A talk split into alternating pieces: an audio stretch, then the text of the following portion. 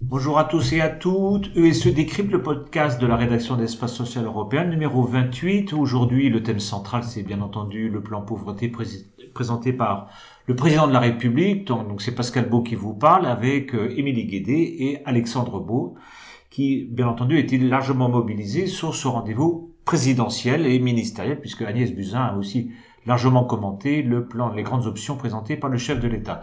Émilie Guédé, vous étiez euh, au musée de, au musée de l'Homme, c'est cela? Beaucoup de monde, je crois, ce matin? Oui, tout à fait, Pascal. Euh, la salle était, était comble. Il y avait là euh, des représentants des associations, partenaires sociaux, une foule de journalistes, bien évidemment, et puis une grande partie de l'équipe gouvernementale. D'accord. Alors, qu'est-ce que le président nous a présenté Parce que il a été très long, je crois.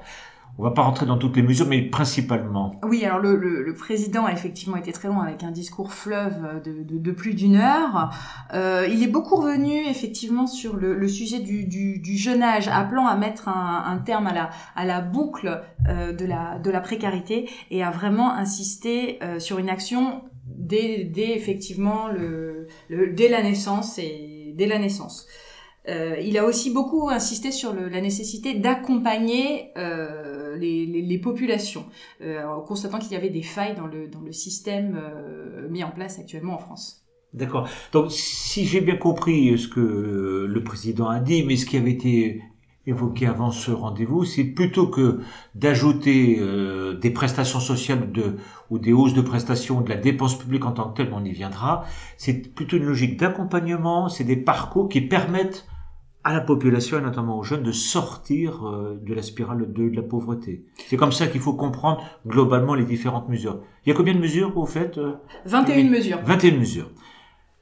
Euh, Alexandre, vous l'avez écouté ce discours euh, C'était plus d'une heure et demie presque hein, le discours. Plus d'une heure et demie. C'est le temps d'un film. C'est long. Mais euh, non, il y a quand même des, des, éléments monétaires quand même. Surtout sur l'angle de la, de la petite enfance, il y a déjà l'angle monétaire, c'est surtout sur je trouve une, une, ré, une réforme qui est, qui est, très importante, c'est sur les familles monoparentales et cette notion euh, d'avance de frais pour les frais de garde. Ça, c'est un, ce qu'on appelle un peu le, tiers payant, si on schématise, le tiers payant frais, frais de garde, qui est une annonce qui est attendue par les familles, par les associations de famille notamment, et par la ministre qui avait, je crois, donné quelques éléments à midi euh, précédemment lors de ses interviews.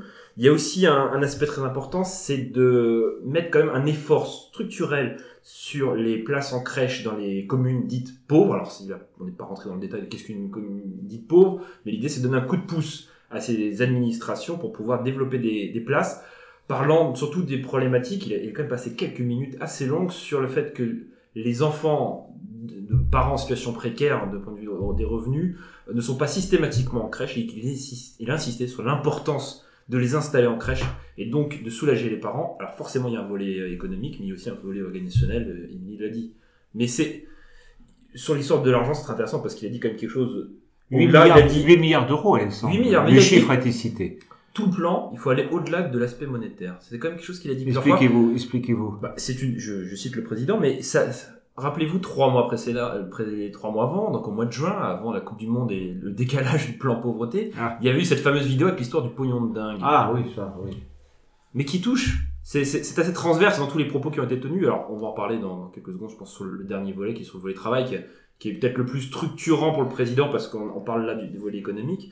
Mais même sur la partie enfance, il y a eu un, un, vraiment un effort qui a été mis en place pour soulager les familles, pour investir sur la formation. On est plus sur la formation que sur la logistique. Hein. Je crois qu'il a été annoncé quand même 600 000 professionnels qui vont être formés. C'est quand même pareil. Oh, c'est énorme, oui. C'est énorme. Enfin, en gros, on change de logiciel, hein, comme là-dessus. Hein. Il, a, il a cité en exemple notamment les pays nordiques qui ont investi, pour le coup, un pognon de dingue sur la petite enfance, en estimant que c'est un pari sur l'avenir.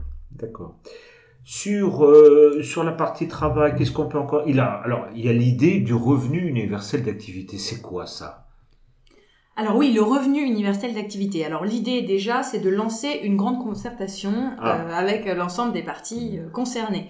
À minima, ce revenu universel d'activité comprendrait le RSA, la prime d'activité et les aides au logement. Ça, mmh. c'est la version minimum. À voir ensuite, l'idée étant d'intégrer plus de prestations dans ce dispositif. Oui, mais je ne sais pas si on peut qualifier ça d'activité. Il s'agit peut-être de simplifier et d'unifier les prestations mmh. minimales que le pays a. Bon, enfin, peu Ah, importe, on verra. Il a insisté sur la notion de revenu. hein. Il a dit je ne veux pas, alors euh, Émilie euh, l'a dit, Oui. le alors, universel d'activité, c'est le RUA, il a dit précis. Je veux pas qu'on dise RUA parce que justement, tous ces anacronymes se font euh, côté aide sociale. Et justement, toute la pensée d'Emmanuel Macron, c'est de casser les aides sociales. Donc pour lui, c'est un revenu lié à l'activité. Donc il a parlé de nouveaux droits, mais aussi de nouveaux devoirs. C'est assez, c'est assez important de, de, de C'est-à-dire, préciser. En termes de nouveaux droits, bah, évidemment, il va sur, je pense, on, on part, et c'est l'autre pan euh, qui a été annoncé, cette, euh, ce guichet unique, en gros, hein, sur tout ce qui est insertion, Oui. accompagnement autre. Euh, quand on va au bout de la démarche et de ce qu'on a pu entendre du président de la République, on se demande s'il n'y a pas derrière une idée de fusionner euh, l'UNEDIC et Pôle emploi, parce que on- il a parlé de ne pas avoir de guichet séparé entre ceux qui venaient réclamer des revenus d'insertion et ceux qui cherchaient un boulot. Donc si on va au bout de la, du raisonnement, on va sur cette... C'est très transverse à notre système de protection sociale et les différentes annonces. Et donc, euh, donc là-dessus, euh, c'est vrai qu'Émilie euh, a bien pointé, mais il y a, il y a aussi euh, concertation, mais ça va aller vite parce que dès la fin du premier trimestre 2019, on a déjà euh, les arbitrages qui sont faits pour un projet de loi de 2020, hein, c'est bien ça? Oui, c'est bien ça. C'est le calendrier qui a été annoncé. Un projet de loi 2020 sur l'ensemble du périmètre ou sur certains aspects? Sur l'ensemble. Sur l'ensemble? Du plan pauvreté? Sur la partie travail, hein, je Sur la partie travail, activité, sur la hein, partie bien sûr, travail. partie activité, bien sûr. Ben, le Parlement ne va pas chômer. Euh, enfin, euh, dernier point qui concerne peut-être un petit peu plus nos auditeurs, c'est la question de la fusion CMUC et ACS. Est-ce qu'on y voit plus clair? Alors, on y voit effectivement un petit peu plus clair. et Un petit peu plus un clair. petit peu plus clair. Beaucoup de zones resteront à, à confirmer, vraisemblablement avec un premier éclairage dans le PLFSS 2019. Donc effectivement, euh, la ministre de la Santé a confirmé euh, l'intégration de l'ACS dans la CMUC, qui serait du coup élargie, et avec dans un même dispositif, d'une part, certains bénéficiaires qui ne contribueraient pas, et d'autres qui pourraient contribuer selon la composition du, du foyer et différentes, euh, différents éléments. D'accord. Bon, On n'y voit pas Mais, forcément plus clair. hein. euh, mais on n'y voit pas. Euh, très honnêtement, on n'y voit pas forcément plus clair parce que si c'est pour faire de l'ACS dans un dans une nouvelle CMU, ça revient un peu au même. Bon, on verra bien. On va attendre le PLFSS. Je rappelle d'ailleurs à tous nos auditeurs que le 25 octobre, en plein débat à l'Assemblée nationale en première lecture sur le PLFSS, nous avons un grand séminaire à Paris au musée social. Merci Émilie, merci Alexandre, et puis merci à tous, et à la semaine prochaine. Alors la semaine prochaine, nouveau grand rendez-vous, puisque Ah, oui. le président de la République, à nouveau, cette fois-ci, va nous parler de santé, Ah. d'hôpital et de transformation du système de santé. Nous attendons avec beaucoup d'impatience les annonces présidentielles. Bon week-end à tous, à bientôt.